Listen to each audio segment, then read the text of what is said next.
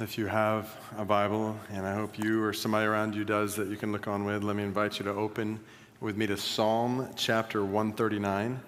Psalm 139. And as you're turning, I want to welcome those of you in Loudoun and Prince William and Montgomery County and Arlington and others online. It's good to be together around God's Word, especially on this weekend when we celebrate and thank God for the freedoms we enjoy, and particularly across our church family, as we were just praying here at Tyson's, for the many people in our church family who either serve now or have served in specific ways to protect and defend and promote those freedoms.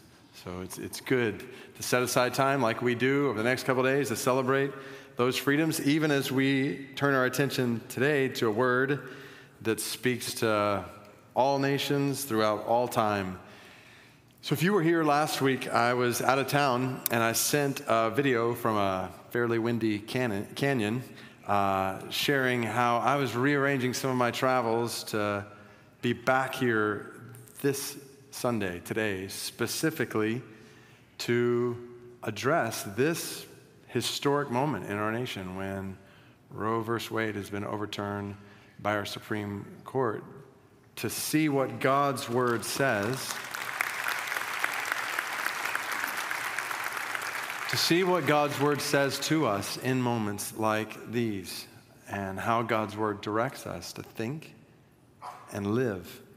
So, I, I, should mention, I realize some of you may have your kids with you in worship today as we're talking about abortion. I've tried my best to keep everything age appropriate. Uh, but if for any reason you feel uncomfortable with your children or just aren't ready to dive into this conversation with them, please feel free to step out. We totally understand that. And I should also mention that I hope you know by now that our, our pastors here and I are not interested in promoting a political party or personality. No matter what that costs me or us, we have one desire to promote Jesus alone and to proclaim only that which comes from his word. So I would say from the start, please. Please make sure everything I share today is directly grounded in God's word, that you can see a direct line to God's word that's clear and that's cloaked, I hope, in God's love and tenderness and compassion and hope and I say that because I, I think more than any other time I've addressed this issue over many years in preaching, today I feel the sensitivities and emotions and questions and concerns that I know are represented around this gathering with followers of Jesus from so many different backgrounds and perspectives, even places, some right now in more rural Northern Virginia, some who live in the district, some who live in Maryland, some who are not even followers of Jesus. You're exploring Christianity. Some of you may actually be opposed to Christianity, but you're here for a number of reasons. They're with family or, well, regardless, we want you to know you're welcome here for whatever reason. And as I was praying in anticipation for this gathering today, so many different ones of you came to my mind.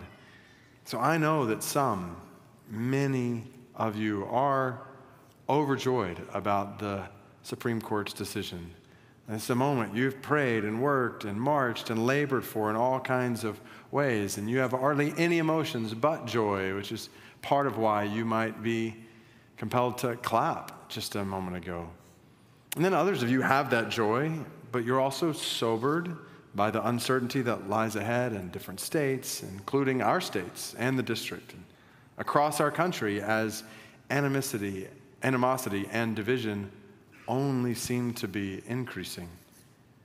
And then some of you have that joy, but it's mingled with grief or even anger in light of some of the tactics and personalities in our political environment that have contributed to this ruling, I and other pastors across our church have been intentional to engage in conversations with many this week. And I've heard a variety of people use the same word. They say, I'm conflicted. So, maybe one way to put it some of you feel like a victory celebration is in order in light of this ruling.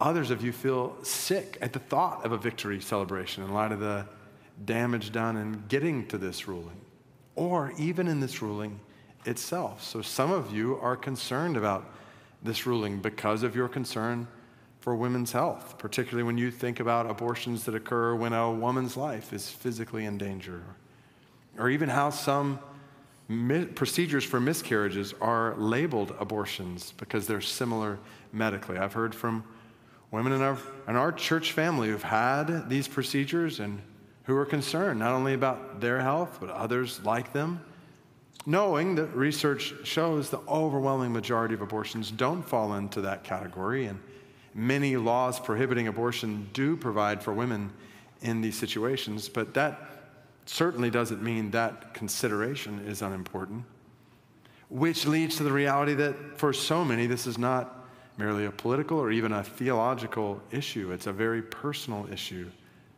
Some of you, particularly women, feel like you lost something significant over the last couple of weeks a right or power or voice or value in some way.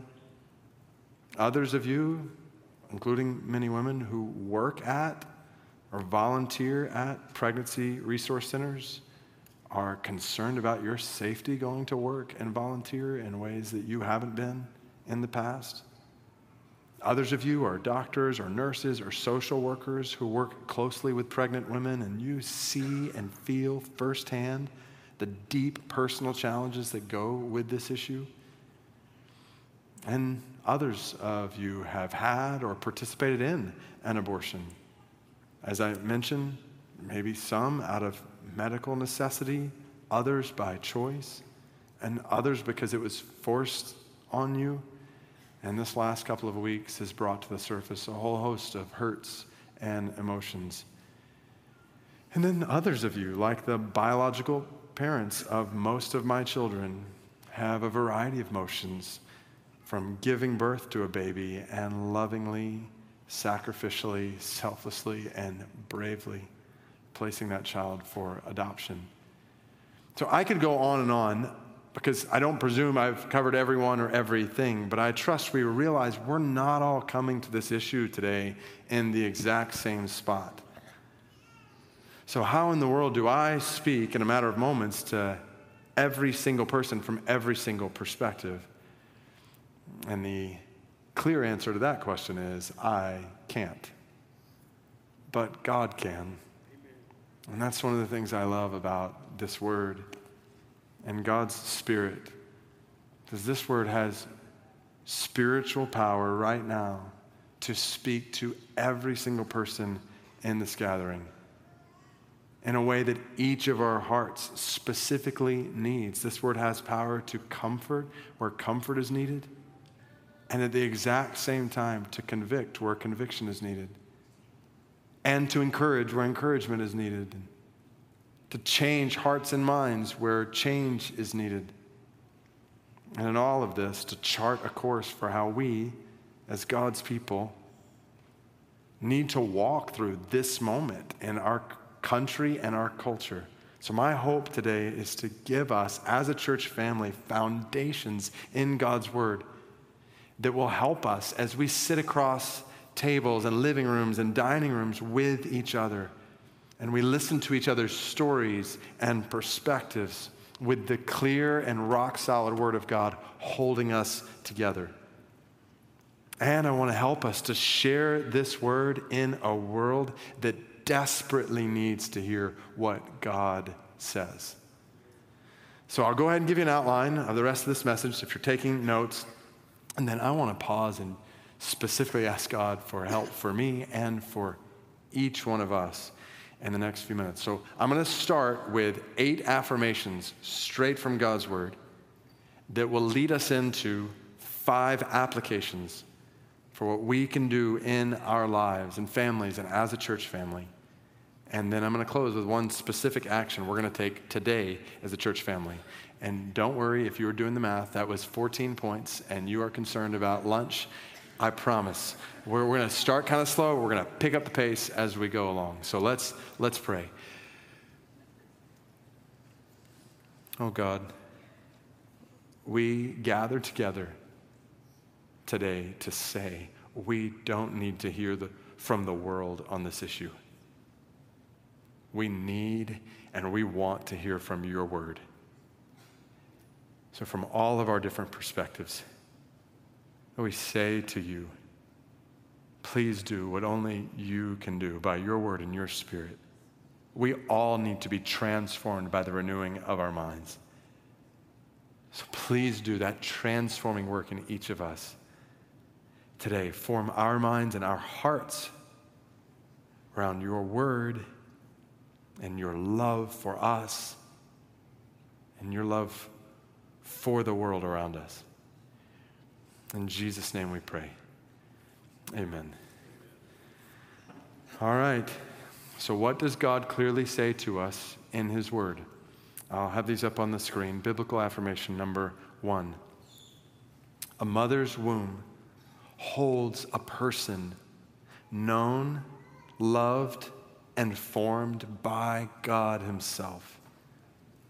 Meaning, personally by God. Our mother, mother's womb holds a person known, loved, and formed by God Himself. Psalm 139, which you have in front of you, makes this crystal clear without question. Verse 13 says, You formed my inward parts. You knitted me together in my mother's womb. I praise you for I am fearfully and wonderfully made. Wonderful are your works. My soul knows it very well. My frame was not hidden from you when I was being made in secret, intricately woven in the depths of the earth. Your eyes saw my unformed substance. In your book were written, every one of them, the days that were formed for me, when as yet there was none of them. This is an amazing description. And the psalmist here didn't even know what we know now. How God takes a little egg and sperm and brings them together. How within two weeks a human heart is beating, circulating its own blood. Within a few more weeks, fingers are forming on hands and brain waves are detectable. After just six and a half weeks, these inward parts are all moving. Two weeks later, there are discernible fingerprints. There is discernible sexuality. Kidneys are forming and functioning. Then a gallbladder. By the 12th week, all the organs of a baby's body are functional and the baby can cry. All of that within three months, the first trimester heart, organs, brain, sexuality, movement, reaction. And God on high is doing all of it. So then, to imagine at this moment, during this time period, taking the life God is designing and destroying it. Most abortions take place between 10 and 14 weeks of gestation, what's called by some the optimal time for dismemberment or removal. And this biblical picture is not just here in Psalm 139, it's all over the Bible. It's Job 31 15. Look at the language. God fashioned us in the womb. Job 10 8 through 11. God's hands fashioned and made us, molded us like clay. He clothed us, He knit us together. Psalm 22:10 He is our God from our mother's womb. John the Baptist, Luke chapter 1 verse 15 was filled with the Holy Spirit even from his mother's womb, filled with the Holy Spirit in the womb. God tells Jeremiah, before I formed you in the womb, I knew you. Before you were born, I consecrated you, set you apart. Did you hear that? Known by God before the womb. This is all over the Bible. And just In case you're not convinced yet, the very word that the Bible uses for a child in the womb, yaled, is the same word that's used for an infant or a toddler, a child outside the womb. In other words, God makes no distinction between a child inside or outside the womb. So, why is this so important? Well, one, I would just pause and encourage every single person within the sound of my voice with this reality. This is you. Right where you are sitting. The picture of how God sees life is the picture of how God sees you. Contrary to a world that defines you in all kinds of ways according to your status or profession or looks or achievements or your social media profile. No, over and above all of this, you are handcrafted by the God of the universe. You are known, loved, personally formed by God in His image. This is who you are. See your dignity here. And do not look elsewhere in this world to replace the dignity you have that is divine at the core. This is who you are. And this is who they are in the womb. And this is so important for the issue of abortion because virtually every argument in the abortion discussion comes back to one central question it's the crux of the whole discussion. What is the unborn? What or who is the who, what or who is in the womb? And once that question is answered, every other question comes into perspective. Because if the unborn is not human, then justifications for abortion are unnecessary. If the unborn is not a person, if the unborn is just a part of a woman's body, or a non viable tissue mass, or whatever label you may give to it, other than being a person, then the discussion is over. But if the unborn is human, then the majority, overwhelming majority of justifications for abortion are inadequate. Again, realizing the small percentage of situations where a woman's life is in danger or a woman may have already miscarried and the child in the womb is no longer alive. The overwhelming majority of abortions in our country are done not because of miscarriage or because a mother's life is physically in danger, but because a mother's so called right to choose is elevated above a child's God given right to live. And that's the point. God is telling us this is a person, not merely a part of a woman's body, but a person known, loved, and formed by Him. Gregory Koukl wrote a little booklet called Precious Unborn Human Persons, and in it he talks about a little girl named Rachel, the daughter of a family friend of his. And he says, Think of a little girl named Rachel. Rachel is two months old, but she is still six weeks away from being a full term baby. She was born prematurely at 24 weeks in the middle of her mother's second trimester. On the day of her birth, Rachel weighed one pound, nine ounces, but dropped to just under a pound soon after. She was so small she could rest in the palm of her daddy's hand. She was a tiny, living human person.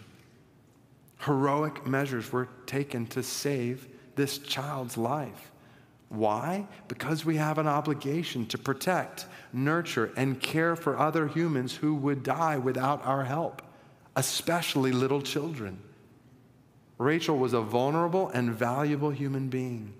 But get this if a doctor came into the hospital room and instead of caring for Rachel, took the life of this little girl as she lay quietly at her mother's breast, it would be homicide. However, if this same little girl, the very same Rachel, was inches away resting inside her mother's womb, she could be legally killed by abortion. This makes no sense. It's ludicrous if this is a person, a child in the womb. Like everything, everything revolves around what is happening in the womb. And God is telling us clearly the womb contains a person made in my image. Which is why the early church, from the very beginning, in opposition to first century culture, stood against abortion. The Didache, which contains some of the earliest teaching we have outside of the Bible from the church in the first two centuries, clearly states you shall not murder a child by abortion, nor shall you kill a newborn. Tertullian, a leader in the church in that time, clearly wrote about Christians in the culture, saying, in our case, murder being once for all forbidden, we may not destroy even the fetus in the womb. Are you seeing this? This is not just an American cultural war. Taking the lives of children created in God's image in the womb was unthinkable in the Bible, has been unthinkable to Christians throughout church history, and should be unthinkable to Christians today. When we realize that a mother's womb contains a person known, loved, and formed by God Himself. Which then leads us to affirmation number two Every single person bears the image of God and possesses value before God. This is Genesis 1 26 and 27. Three times God says, Let us make man in our image. So God created man in his own image. In the image of God, he created him, male and female, he created them. This is what it means to be human to be made in the image of God. And this is true for every single child inside the womb and outside the womb, for every single woman and every single man, for every single person, including every single person with any special need. And we heard two Sundays ago about counsel that one of our pastors and his wife were given to abort a child in light of that child's special need.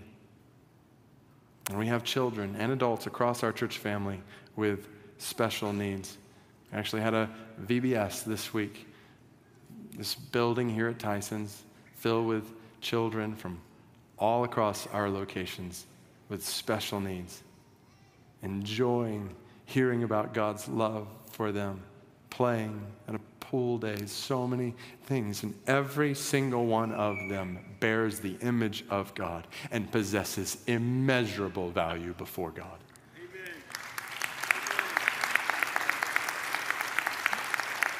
I wrote an endorsement recently for a book written by Joni Eareckson Tada, who's paralyzed from the neck down. And she once wrote, when people learn that most quadriplegics cannot bathe or toilet themselves, feed, or dress themselves, they're quick to think, what a poor quality of life. They think a good quality of life means higher pay, good health, or a stable home. Hardly ever does someone associate a good quality of life with disability. But I would argue that I have a great quality of life. True, having to be bathed, dressed, fed, and pushed around in a wheelchair is not easy. But as difficult as it is, I need to remember in whose image I am made. That is what gives me human dignity, not my ability to walk or use my hands or toilet myself. And I want to pass on that encouragement to everyone, no matter what the age or ability. It's why I do everything I can to show the world that life is worth living and that a disability is not a reason to end a person's life. God made us in His image. And that fact alone gives us true human dignity and a reason to exist. No matter what our abilities or disabilities, we showcase in whose image we are made. Yes, my body may be broken, but I am a God reflector. I mirror a God who is pleased to make me in his image. Genesis 1:27. Oh friend, we all need to be reminded that we are God's wonderful creation and our world needs us to be a voice for life for the unborn, the elderly, the disabled, the medically fragile and the vulnerable because all people are created in the image of God. Amen. Every single person bears the image of God and possesses value before God which means, third affirmation, every single person deserves honor from us. Every single person. And you think about the way this issue has been framed in our culture so much of it revolves around honor and dishonor. So much pro choice rhetoric revolves around honoring women in ways that dishonor and eventually discard a child in their womb. At the t- same time, so much pro life rhetoric revolves around honoring the child in a womb while dishonoring various challenges that women face. Meanwhile, God clearly says we must honor both the child in the womb and the woman who carries that child. We've already seen how God honors the child in the womb in many ways that the world does not. We also need to see how God honors women specifically in many ways that this world does not. Women across this gathering, please hear God saying that you are honored in His sight. All over the Bible, we see Jesus championing women in countercultural ways. We don't have time to look at all the examples, but we think of Jesus welcoming Mary alongside him in Luke 10, weeping with her in John 11, defending women caught in sin or accused of wasting a bottle of perfume. Matthew 26, speaking against divorce practices that were leading to the abandonment of women. Mark 10, Matthew 19 which all leads to the reality that when all the male disciples fled, it was women who stayed at the cross and women who first witnessed Jesus' resurrection. In the words of Dorothy Sayers, it's no wonder that the women were first at the cradle and last at the cross. Amen. They had never known a man like this man. And there has never been another, a prophet and teacher who never nagged at them, never flattered or coaxed or patronized, who never made arch jokes about them never treated them as the women, God help us, or the ladies, God bless them, who rebuked without querulousness, praised without condescension, who took their questions and arguments seriously, who never mapped out their sphere for them, never urged them to be feminine or jeered at them for being female, who had no axe to grind and no uneasy male dignity to defend, who took them as he found them and was completely unself conscious there is no act, no sermon, no parable in the whole gospel that borrows its pungency from female perversity. Nobody could guess from the words and deeds of Jesus that there was anything funny about women's, a woman's nature. Jesus honored women, and church, so must we. I have thought often these last couple of weeks not only of the woman whose physical life might be in danger and is walking through medical complications with pregnancy, but also of the woman who, for a variety of social, relational, or economic reasons, feels like she cannot care well for a child and sees abortion as her only hope. And she's just lost hope in some settings, and she's hurting. And she's seeing so many people, and particularly Christians, happy. God, help us to honor her and every woman in every way that God Himself does. Brothers and sisters, we do not have to choose between honoring women or children, as our two party political system seems to imply we must. No, we must honor both women and children and men. And we must even honor those who disagree on this issue. In the words of 1 Peter 2 17, honor everyone that pretty much covers it. And just in case they didn't get it then, he says at the end, honor the emperor. The emperor who's persecuting Christians, honor the emperor. Translated, honor even politicians and or presidents and or people you disagree with. God, help us in our language, in our posting, in our relationships, not to cancel our neighbors, but to love our neighbors as ourselves. As we share with them the great news that we are all created fearfully and wonderfully by God Himself. Every single person made in the image of God deserves honor from us. Fourth affirmation, on a different but absolutely related note God designs sexual activity exclusively for marriage between a man and a woman. And this is important because in our country, approximately 85% of women seeking abortions are unmarried, a reality that beckons us to share and to live out God's good design and clear instruction in all of our lives to flee sexual immorality, to abstain from sexual immorality, all sexual activity outside of marriage between a man and a woman. God knows what He's saying and doing in 1 Corinthians 6 18 and 1 Thessalonians 4 3. And part of the consequence of our hookup culture and sexual immorality has been death for millions of children in the womb.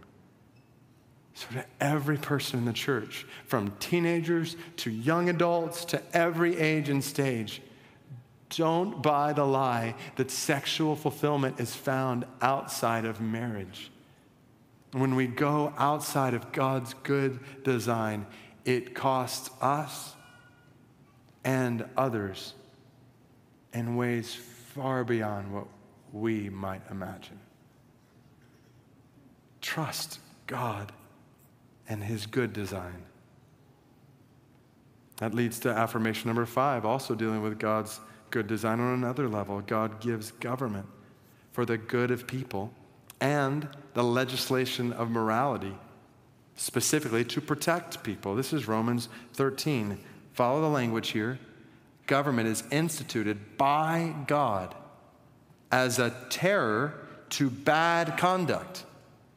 Government is God's servant for the good of people, rightfully carrying out judgment on wrongdoing. It is right, according to God, for government to say that harming another human being is wrong.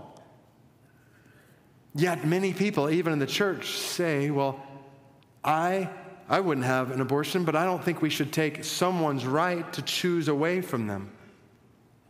But as we've already seen in God's word, if the womb contains a person known, loved, and formed by God Himself, then apart from those rare circumstances that physically endanger another person, we don't have a right to choose to harm this person.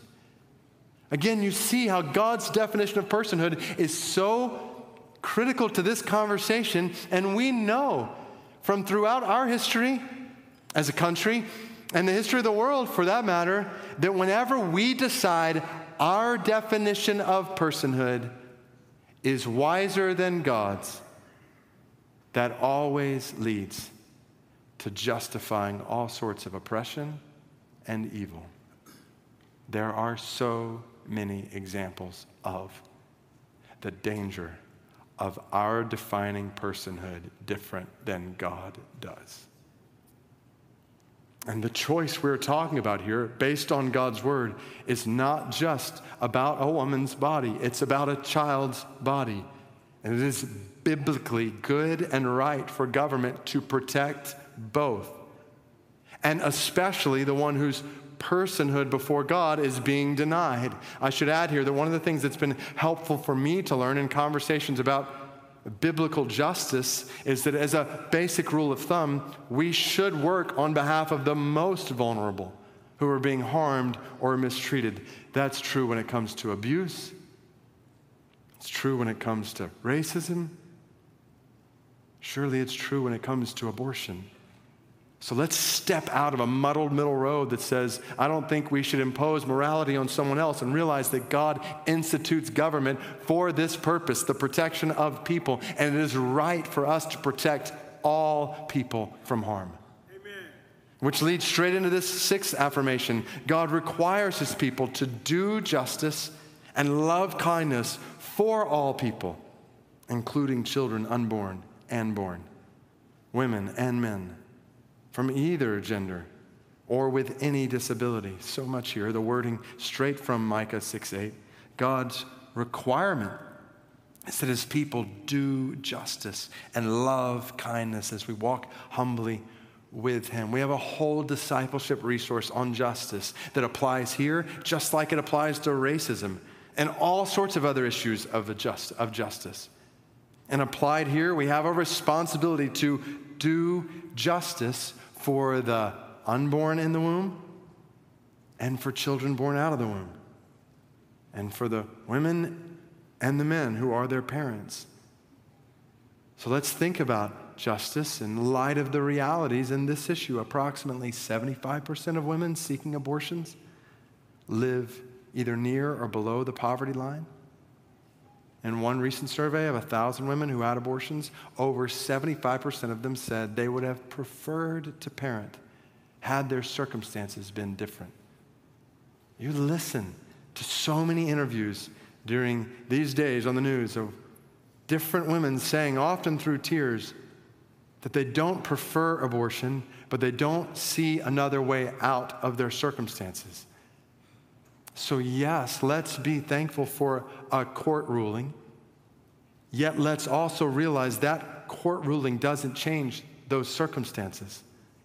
So let's work all the more to help women and men in poverty, to work for affordable housing and health care and strong education and economic security for all people. Let's work to prevent substance and or sexual abuse. Let's come alongside women who in an overwhelming majority of cases don't have someone who's willing to help them parent. God requires this kind of work in us.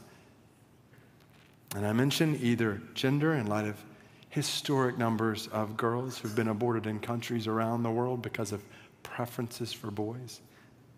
I mention with any disability, much like we talked about earlier, as one example, I trust we know that a disturbingly disproportionate percentage of children with Down syndrome are aborted. Even though people with Down syndrome, including ones in our church family, are known to be among the happiest groups of people in the world. God help us to do justice and love kindness for all people made in your image. All this leads to two final affirmations. One, God requires his children to believe and speak unpopular truth as we show and express unexpected love.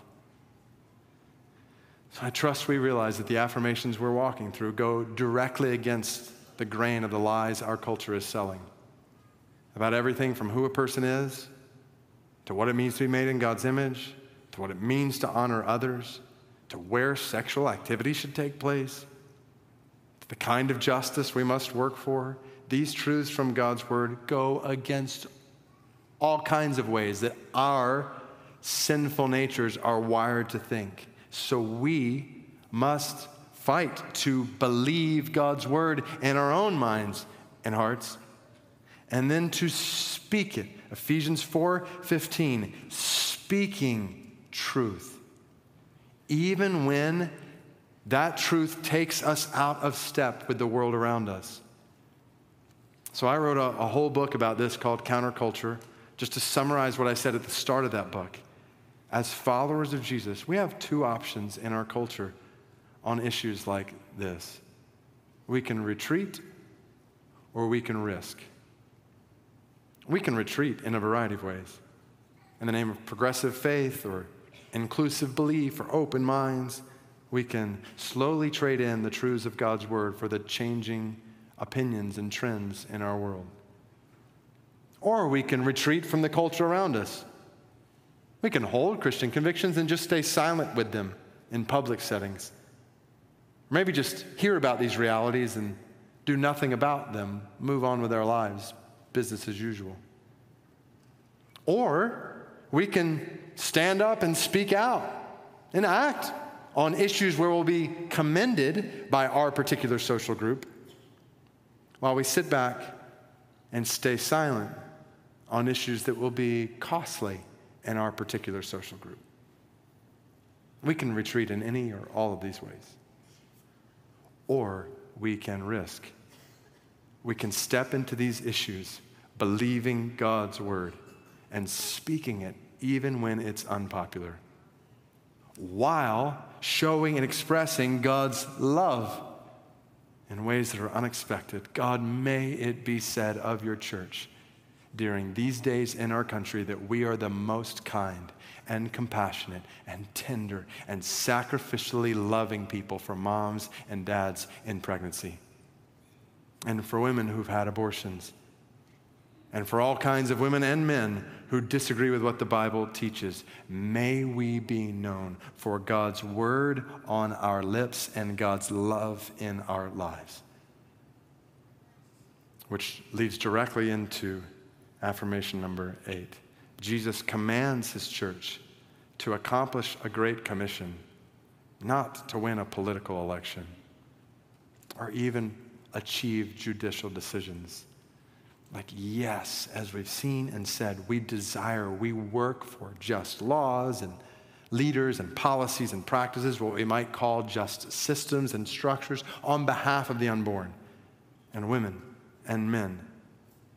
And at the same time, we know that our main aim as a church is not ultimately new laws, as good as they may be.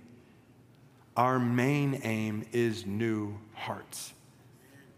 It's what we say to each other at the end of all of our worship gatherings go and make disciples of all nations. Go and tell people about the God against whom we have all sinned, but who has come to us miraculously as a baby in a mother's womb to show us how to live with love and kindness and perfect obedience to God's word who died on a cross to pay the price for the sins of everyone who would trust in him, who rose from the dead in victory over sin and the grave, so that anyone who trusts in him will not only be forgiven of all their sin, but filled with his spirit to experience entirely new life as a new creation in him. Oh, to all who hope in abortion, to all who hope in laws of government or rulings of courts, to all who hope in anything in this world, know this there is a hope that transcends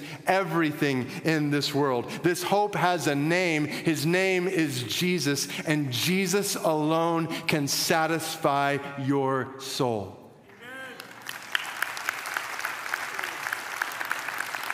Jesus is the greatest need in our country. Jesus is the greatest need in the world. All people need to be reconciled to God through faith in Jesus and then to walk in his ways and according to his word. And this is disciple making.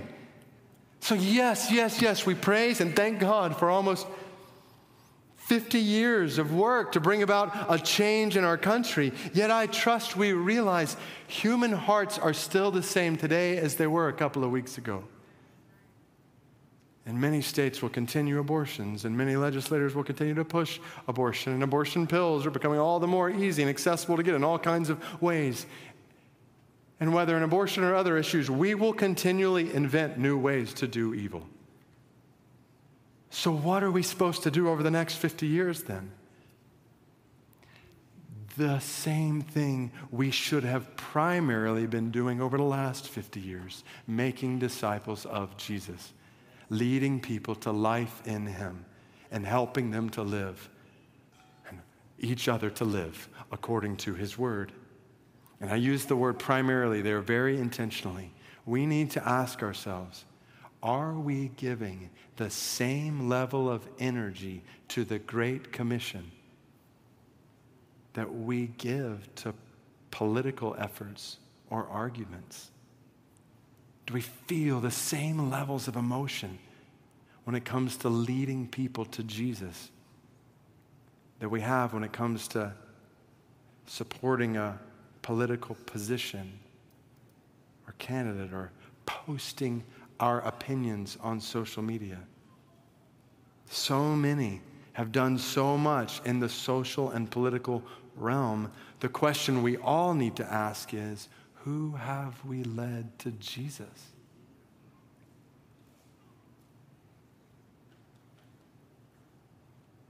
In such a way that they are now leading others to Jesus. This is the commission given to us by Jesus. Even on this issue, our aim is not merely for abortion to be illegal in government. Our aim is for abortion to be unthinkable in people's hearts and minds And only God, by His grace and the work of His Spirit in human hearts, can bring that about through disciples of Jesus, making disciples of Jesus. So, what do we do in light of these clear affirmations in God's Word? Surely the takeaway is not for us just to think about these and move on with our lives. What is God telling us to do? And here are five ways, and there are actually all kinds of sub bullets under them, so it's more than five. But I'm going to give them to you. You can obviously write them down, or if it's too fast, come back, listen to it later. They'll be online. If you go to mcleanbible.org slash abortion care, you'll see a, a lot of resources, and this sermon in particular. But I really want each of us individually, and our families, and our church groups, as a church family, to consider specific ways that we can act individually and all together. So, practical application number one listen and learn. Meaning, understand the reasons behind abortion and spend time with people from different perspectives. Let's make our church groups safe places for people to share on all sorts of levels, including reasons why they may have had an abortion in the past. We love one another well by listening to one another well. And if we're not willing to hear from people who've had abortions or are considering abortion, or have stories or perspectives that are different from us, we'll never be able to get to the root of how to work most wisely on behalf of children in the womb and children out of the womb, and their moms and their dads. So let's listen and learn. Be quick to listen and slow to tweet and post. Second, let's support and serve women and men with unwanted pregnancies. How many women and men do you know personally who have or have had unwanted pregnancies? Like, if we're not involved in others' lives like this, how can we love and work for them and for their unborn children? And serve and support single parents and grandparents who find themselves in positions where there are no parents and they're the primary caregivers. There are so many single parents in our midst right now. So let's be in church groups where we're serving and supporting them in every way we can. Let's be known as a community that's a haven of refuge and love and support for single parents, for grandparents who are often isolated or alone. Church, let's change that. And let's serve and support foster and adoptive families. We'll talk about this more in a minute, but I think of many people in the church, including empty nesters, for example, who can step in and provide needed help to foster or adoptive families. I can personally testify that other people in the church have been instrumental in our family's story along these lines. We couldn't do it alone, can't do it alone, and none of us are intended to do it alone. Third, let's step forward. This is particularly if you have had an abortion, to share your burdens from the past with others. To not walk through that journey alone, reach out to someone in your church group. Or we have lay counselors now at all of our locations. By all means, reach out to counseling at mcleanbible.org. Or if anyone today or in the future finds yourself considering an abortion, please share your struggles in the present with others. We, we've talked about the high before, about the high percentage of women who have abortions who are actively involved in church. Please, please, please don't feel like you need to walk this journey alone. This is what the body of Christ is and must be about shouldering burdens and sharing struggles together. I, I would just say on every level single parents, grandparents, those considering abortion we want to be family to you. We invite, we urge you to join a church group at your location, a group of people who will be the church to you who will walk with you and serve you and support you and help you and love you like family. It's the design of church groups. Fourth, speak up in two ways. One, before God in prayer. Don't underestimate for a second the role of prayer before God and all that we've talked about today.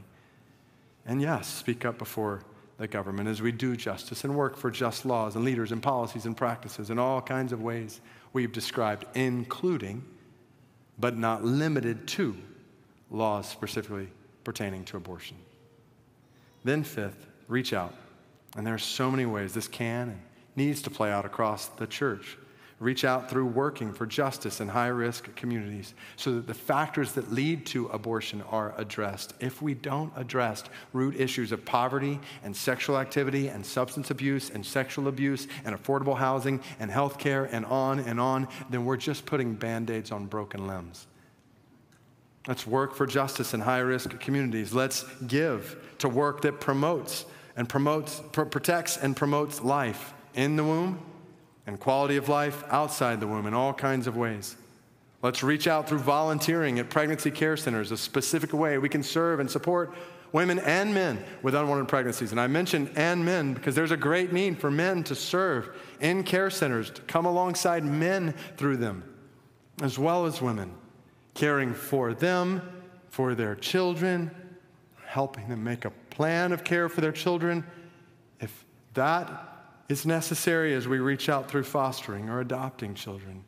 There is so much I could share here and want to share here, but won't for the sake of time and for other reasons.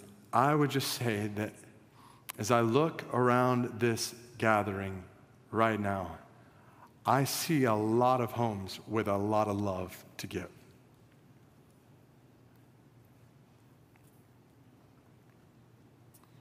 And I see a lot of children and moms and dads who need help and who are asking for help to care for children. And we cannot tell women to have babies if we're not willing to open up our lives and our home to care for those babies when that's needed. And it's needed. It's needed for hundreds of thousands of children in our country right now, multitudes more around the world. And true religion, God tells us, will look after and take care of them with love. I pray that today might be the day, that this moment might be the moment when your heart humbly responds to the needs of children with your home. And in all of this, exactly where we landed in our last biblical affirmation, let's reach out through making disciples of Jesus. And that leads me to introduce you again to Roland Warren, who has shared with us before. And I want to invite Roland to join me out here. Roland is the president of CareNet, so a national organization that oversees a network of over a thousand pregnancy resource centers all over the country. And I spoke at a conference recently with Roland uh, earlier this year. He's become a friend, not just co laborer in life and ministry, but a friend alongside. So, would you welcome him with me as he joins me?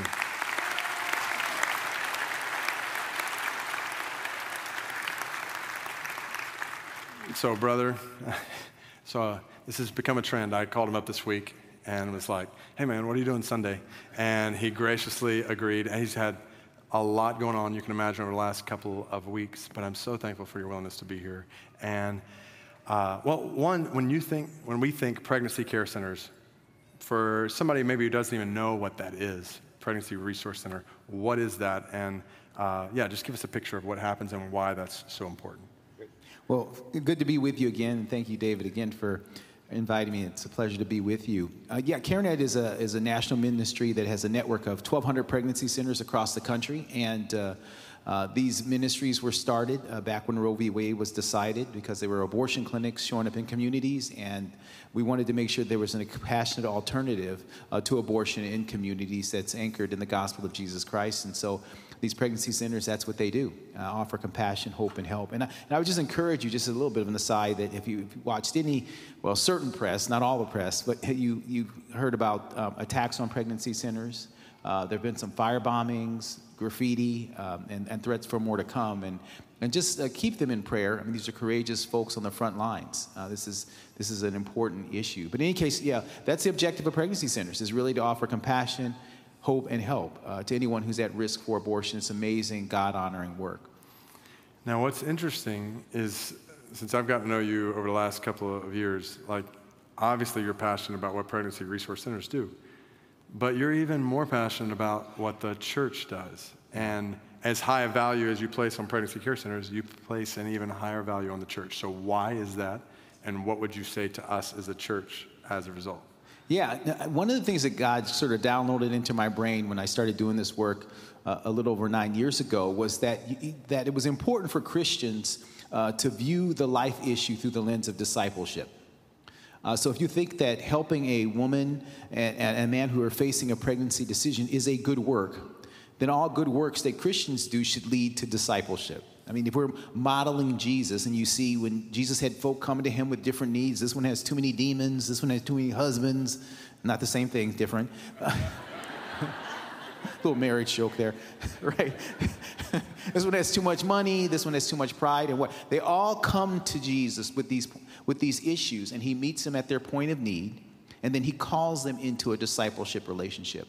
And as I observed what was going on in, in, in sort of this, the pro life community, in a sense, in terms of the response, what I realized is that Christians, we kind of instinctively see that water for the thirsty, food for the hungry, clothes for the naked, homes for the homeless, through the lens of discipleship, an opportunity to make a disciple, and a call, a good work that leads to discipleship. When it came to compassion for the pregnant, that it, it, was a different perspective. It, it, people didn't really see it in that way. We kind of thought, well, uh, well, then who should I vote for so that you know abortion's not legal, or maybe provide some material support. All important things. But if it is a good work to help someone who's facing a pregnancy decision, then it must be something that leads to discipleship. And the church is, is the seat of discipleship, not the pregnancy centers. We do evangelism at pregnancy centers that leads to converts, but we're not called to make converts. We're called to make disciples and to teach them to obey all that Christ taught. And that is the work of the church. So, life decisions, which we all want, need life support. And I guess the last thing I'd say about that is that just the insight that when, when you see someone facing a pregnancy decision or a guy who's involved in that process, Ask yourself the question could it be that God is using this unplanned pregnancy so that she might become a disciple of Jesus Christ? The child growing inside of her needs to become a disciple of Jesus Christ. The guy who got her pregnant needs to become a disciple of Jesus Christ. And you say, well, Alan, well, maybe you're stretching the theology there, really? Think about Mary. Mary faced an unplanned pregnancy from a human perspective, and God used that unplanned pregnancy from a human perspective to an end that she would become a disciple of Jesus Christ. Joseph would become a disciple of Jesus Christ. You and I would become disciples of Jesus Christ. So when you help someone who's facing a pregnancy decision, you're retelling the most amazing true story that's ever been told. You are anchored firmly in the gospel of Jesus Christ. And I really believe that this is a moment that God has given the church to make disciples in that very unique environment, just transforming opportunity for us to view those who are facing pregnancy decisions as a mission field, the way we do other mission fields, and to offer them compassion, hope, and help, yes, but also discipleship. So to make sure that someone facing a pregnancy center, a pregnancy rather than a pregnancy center, or whether they're in this church, that they see this place as a place that will offer them those things. Bro, that'll preach. So you are you're holding your hand, uh, making life disciples. Tell us about that. Yes, uh, you know, one of the things in order to kind of make that happen is that you know we, God gave us an insight uh, to really create a ministry kit to help folks in the church make disciples and view this issue that way. And so, making life disciples, which you can find at making life disciples.com, and we also have some of these in the back with kind of first come, first serve. But if you go to makinglifedisciples.com, it, it really is designed to kind of help small groups in particular to come alongside someone who's facing a pregnancy decision. So I, I know that you have small groups here in this church, and often our small groups can be about us loving us. But what if your small group became about us loving them? What if your small group was trained so that when there was a young lady and a couple or whatever that was facing a pregnancy decision at a pregnancy center, that your small group would be a support for that to come alongside them? Same thing with someone in this church takes a pregnancy test Sunday morning and it's not good news. Who's she supposed to talk to in this church? Could it be that your small group could come alongside her, could come alongside him? And we really, so it anchors what we do firmly in the gospel of Jesus Christ, and more importantly, firmly in the Great Commission that Jesus gave us before he left. So that's what this is about. He mentioned the website. You can also, there's a link to that at mcleanbible.org slash abortion care, a link to CareNet, pregnancy resource centers that we partner with specifically, and then that curriculum. Brother, I thank God for your leadership during these days, at this time, your love for the church, your love to, coming alongside the church, and we as a church thank God for you. Thanks, Brian.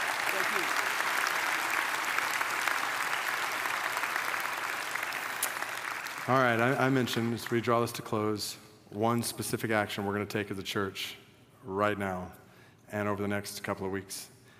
We're going to take up today a special offering specifically for partnerships that we have with pregnancy care centers and other ministries that are addressing the issue of abortion. So Jesus says, Where your treasure is, there your heart will be also. We want to put our hearts to obedience to God's word today.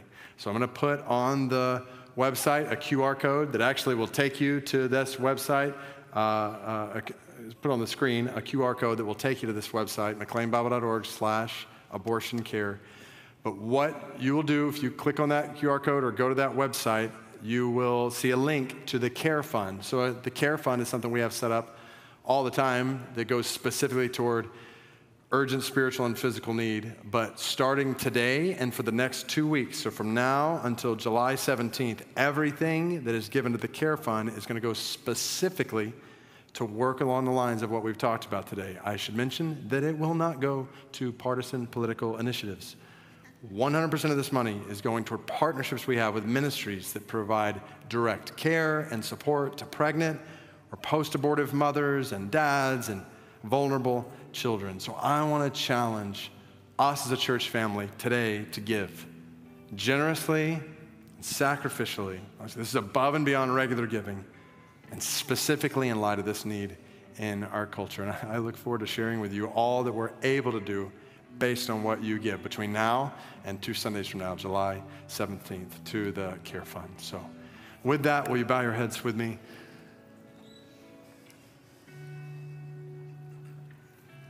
Oh God, we love your word.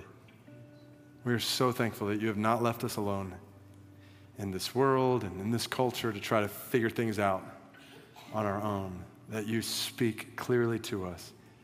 So we pray that you would help us to believe what you have said, to share what you have said and to love as you've called us to love during these days. Lord, make us the church that you desire for us to be. And I pray what we said from the very beginning, God, that your word, as it continues to soak in beyond this moment, in the coming hours and coming days, that it would comfort where comfort is needed, that your word would convict where conviction is needed, that your word would encourage and change hearts and minds, and your word would lead us to reach out in all these sorts of ways to foster, to adopt, to work for justice in this way or that way, all in the name of Jesus, our hope. And it's in his name that we pray. Amen.